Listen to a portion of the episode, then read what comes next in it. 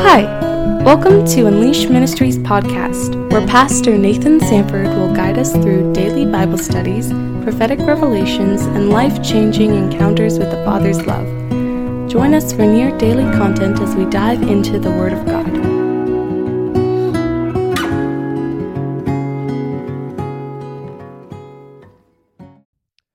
Hey guys, so I had such a burden on my heart just about the lack of the knowledge, understanding, and revelation of the Word of God in the body of Christ, especially in this hour that we're living in. It's like I've never come across like I, you know, so much biblical illiteracy in my whole life as as a believer, and I think maybe I just didn't see it before because it didn't. I don't know if I just didn't come across the right circles or I just had a lot of assumptions about what people knew and what people didn't know, but I, I'm like, wow, I, I've just been astounded at the lack of biblical knowledge and understanding and revelation. And so I'm like, you know what? We're entering into revival. We're seeing the whole world. I mean, God has sparked a revival in Asbury and it's beginning to spread. And I absolutely believe it's just the beginning of the beginning. I think we're going to see way, way more of this. I think that all we're seeing right now is just a touch of a little bit of something that God is doing. But I'm, I'm like, this thing is going to spread. It's going to go uh, beyond anything I think that we could possibly imagine. And I, and I think that it, obviously that's awesome. Like I'm really excited about that. But I have some concerns. And again, it's not a concern with the revival specifically that are starting. My concern is this complete lack of biblical understanding that I see in the body of Christ that these things rise up and they're so powerful and so awesome. And, and I want to see them go on to the return of our Lord. I want to see them continue. I want to see them go on to see the return of Christ. And I, I truly believe that that will actually occur. And I think that one of the ways that, that we, we keep it going and, and keep it being healthy and keep it being awesome is to is to have good biblical teaching and understanding and revelation and theology because there's going to be a lot of experiences that happen within revivals. There's a lot of experiences that people you know eh, that go through and that they they experience and they need a proper theological grid to really understand what is happening so that they because you know you can have an experience and if you don't have a proper, good theological grid to understand that experience, then oftentimes you can end up with with you know a, a, great experience but a bad understanding of that experience. And sometimes that lands you in a place where, where you really don't want to be. So in other words god gives you this great experience but you don't have the proper understanding for that experience and so you end up understanding and interpreting an experience wrongly and then begin to go down a path that God would never want you to go down um, simply because you don't understand what occurred. And so I think, you know, you know what we see in the scriptures, I think sometimes people think that the Bible was completely written and then everyone had an experience, you know, and that's ridiculous. Like clearly that isn't the case.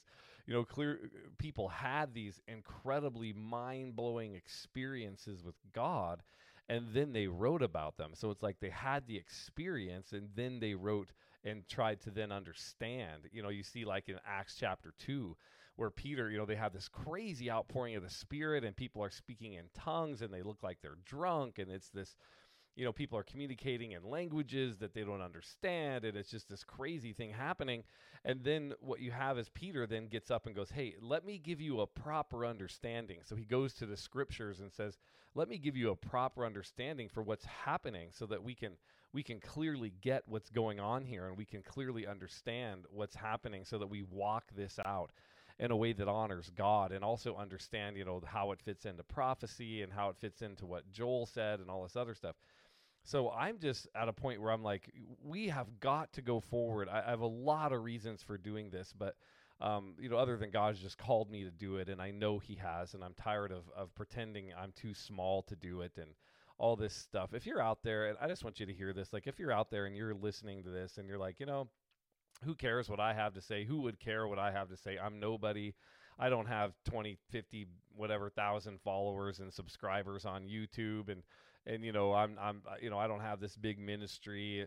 But you know what? If God is calling you to be a voice just be a voice even if it's in your little sphere of influence. Like I'm not some big well-known oh man this guy has a trillion followers on whatever. Like I God does not care. Like be the voice that he's called you to be. So I'm stepping into this and I'm just being the voice that God has called me to be and I'm not going to back off and I'm not going to back up no matter who's listening or who isn't because I want to be just absolutely obedient to the word of God over my life and I want to say okay God this is what you called me to do and I'm going to do it. So I just want to give that to you out there whatever your voice is. It might just be you work at Walmart and you're speaking to the people that are walking in the door and saying hi you know? It might be your stay-at-home mom and he's calling you to take your two kids aside and and and get into the word and so we can understand the gospel and, and, and you know have Bible studies so we actually understand and have a proper theological grid. Again, these experiences are going to increase. I mean, they're going to explode. Ha- you have no idea where this is going. I've had so many different prophetic experiences that have shown me,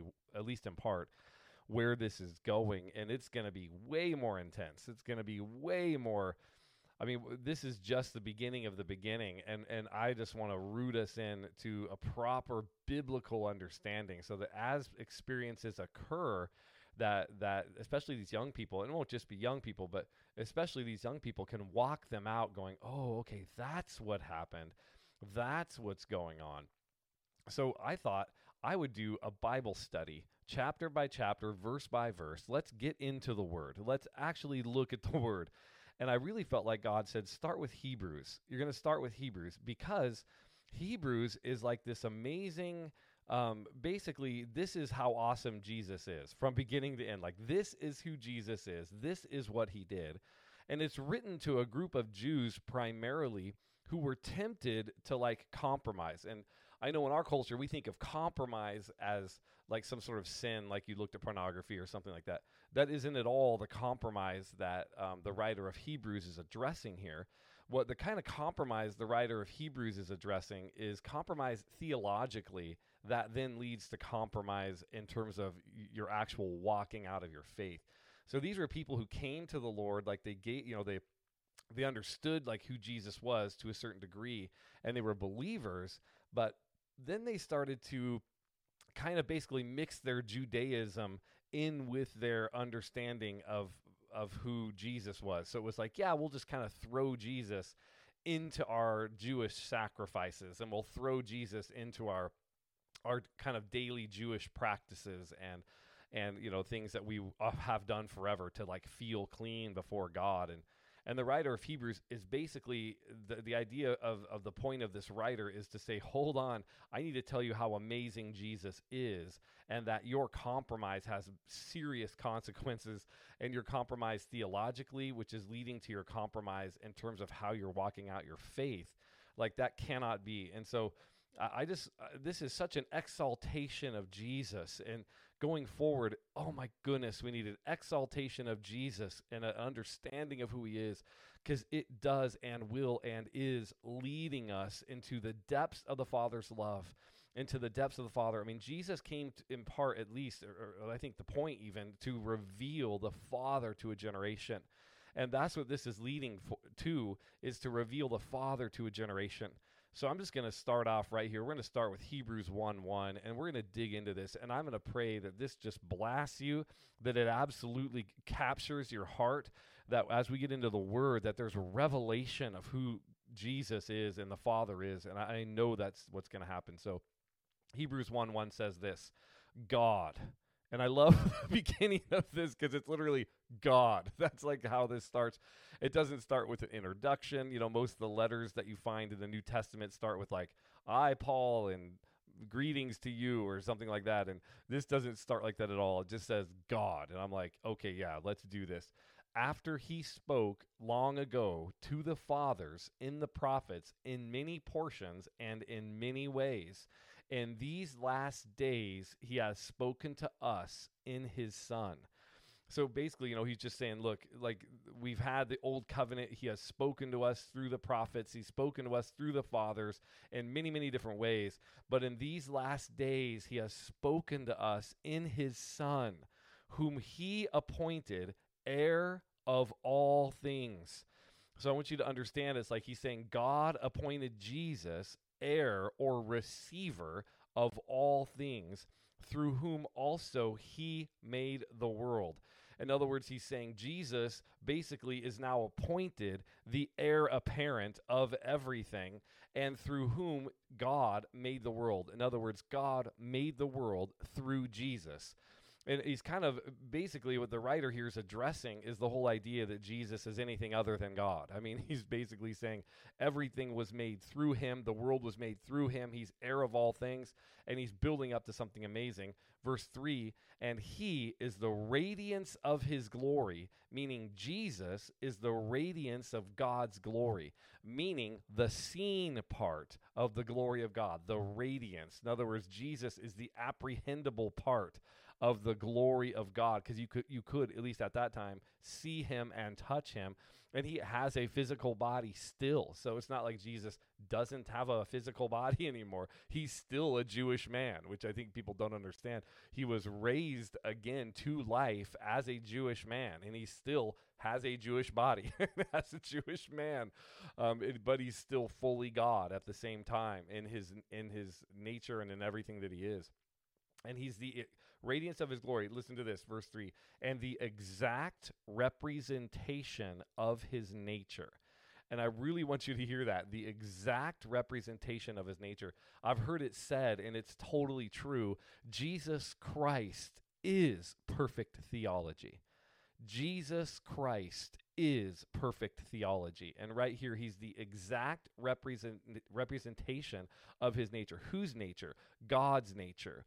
So he's the exact representation of God. So when we look at like the gospels, the life of Christ, we study who and how he is, we are studying who and how God is. And I want to challenge you that any other conclusion, like if you come to a conclusion about who God is, let, us say you pull up some Old Testament reference and you're like, well, this is how and who God is. I challenge you to take that to Jesus and take the tension of that that you may find in the Old Testament and go, wait a minute, Jesus is the exact representation of his nature. And this story I read about how God acts seems to be in tension with that. And that's okay to have that tension. But I want you to understand that how, whatever your understanding is the representation of his exact nature in the New Testament must supersede whatever conclusion you're coming to about God from the Old Covenant and I'll expand on that a little bit later, but I want you just to understand that Jesus showed us who God was and is. And nothing that you may read, see, hear, or feel will ever trump the revelation of Jesus Christ. And I want to just, and that's basically what Hebrews is saying here. And then it says, and upholds. So let me read this again. And he, verse 3, he is the radiance of his glory, the exact representation of his nature, and upholds all things by the word of his power. I mean, these are crazy statements to say about a guy that lived on the earth. Like he's saying, I mean, not only is he making the point that Jesus is God, we have to understand all things are being upheld by the word of his power. I mean, that's crazy. That's basically saying like that his spoken word, the spoken word of Jesus Christ is actually holding everything together. That's mind-boggling. And then you're going to find out that that Jesus actually invites us into this relationship with him that is world altering and world changing and you're like, I am actually intimate and loving and one with Jesus, like the guy that's upholding everything by his word. That's crazy. I just am like, what are you talking about? So anyway, it's just amazing to me. And then it says, when he had made purification of sins, right? When he died and rose again on the cross, that's purification of sins. He sat down at the right hand of the majesty on high so it's like he sits down at the right hand of God. That's what he's saying. Having become as much better than the angels as he has inherited a more excellent name than they. Now, why point this out? It seems weird that the author of Hebrews would point something out like he's better than the angels. Well, the reason he's saying that is because, in part, there was a lie going around Jerusalem at that time and a false teaching that he's confronting that Jesus was just an angel um, or just you know one of God's angels that are manifest. Which again, that same lie gets perpetuated later, like in the teachings of the Jehovah's Witnesses that that Jesus was Michael the archangel. It's weird how you see these same lies that were there 2000 years ago becoming religions today and that is you know that kind of a lie and a horrible theology siphons the life of who Jesus is out of a group of people. And uh, you know, I love my Jehovah's Witness friends. I've I've had many friends who are Jehovah's Witnesses. Most of them came to the knowledge of the living God and have been set free, but religion is free to control, manipulate, dominate and hurt people and a lack of the rep- representation of who Jesus is. And I just want you guys all to hear that like religion and the spirit of religion is released and is given power through the lack of the representation, understanding, revelation, and experience of who Jesus really is.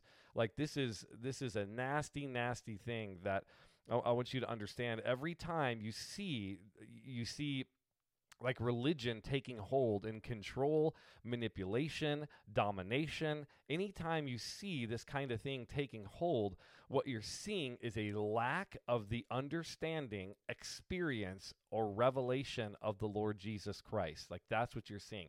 You're seeing a distortion of who he is. You're seeing, and usually it has to do with extra works being put on your faith. But anyway, we'll get to that later. But uh, again, this writer's addressing like he's not an angel, like he's better than an angel, and why he says he's inherited a more excellent name to than they. And look how he words this. This is so powerful. He goes, "For to which of the angels did he ever say, "You are my son; today I have begotten you"?"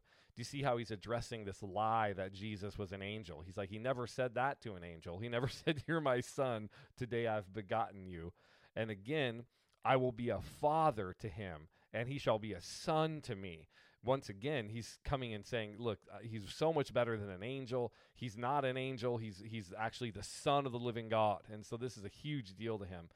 And when he again brings, uh, listen to this, and when he again, meaning God, again, verse 6, brings the firstborn into the world, he says, listen to this, and let all the angels of God worship him. So this is a huge statement. Like you are clearly all throughout the Old and New Testament, but in particular the Old Testament, you are to worship no other God but Yahweh Sabaoth. Like you are only to worship God. Only God is deserving of worship. And here you see the writer of Hebrews says, Let all the angels of God worship him. Worship who? Worship the Christ. Worship Jesus. This is such a clear statement of the divinity of Christ, of saying he is God. And then again, verse 7 and of the angels, he says, Who makes his angels winds and his ministers a flame of fire? So, in other words, he's, say, he's saying, This is who the angels are um, and this is who Jesus is. Like they're way lower. He's not saying to worship angels. And verse 8, but of the Son, Jesus, he says, Your throne, O God. Whoa, whoa, whoa, whoa, whoa. So you're having the writer of Hebrews, but of the Son, he says, Your throne, O God.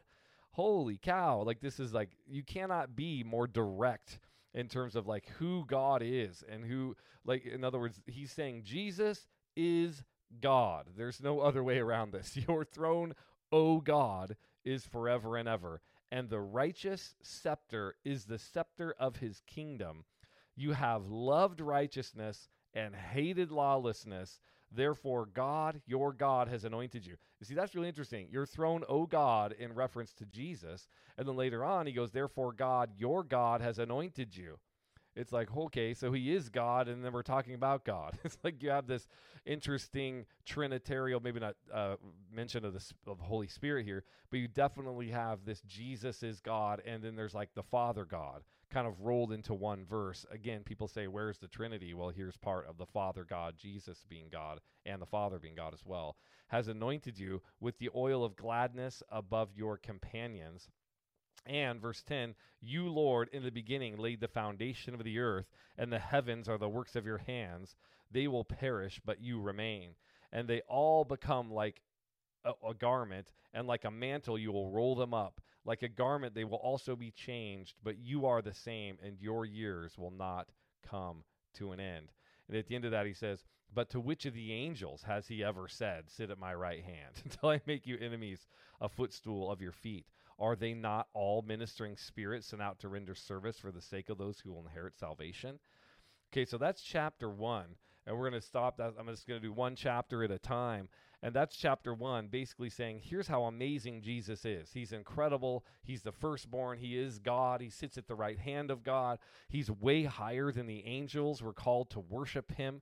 And again, remember, you always have the, the spirit of religion released when there's not a proper understanding of who Jesus is. Not, not just ontologically, meaning not just who he is, ontology meaning what makes Jesus Jesus, not just ontologically in the sense that your theology is correct, like we believe Jesus is God, but even more so, religion gets released when we don't understand how Jesus is, who he is, or the nature of the gospel. And we're going to get into that in the next teaching in um, Hebrews chapter 2. You're going to see how the writer of Hebrews expands on this. But I just wanted to put this forth from you. We're going to have like these 20 minute teachings about the book of Hebrews, and we're going to move on to different books. And I'm just super excited about where this is going. So I will definitely see you next time. Um, yeah, it's going to be amazing. Thank you. I'll talk to you guys soon. Thank you for listening to Unleashed Ministries podcast. We pray you are blessed and encouraged by an encounter with the Father's love poured out through His Word. If you would desire to bless this ministry financially, please visit www.unleashedchurch.org and click on the Give link. Thank you.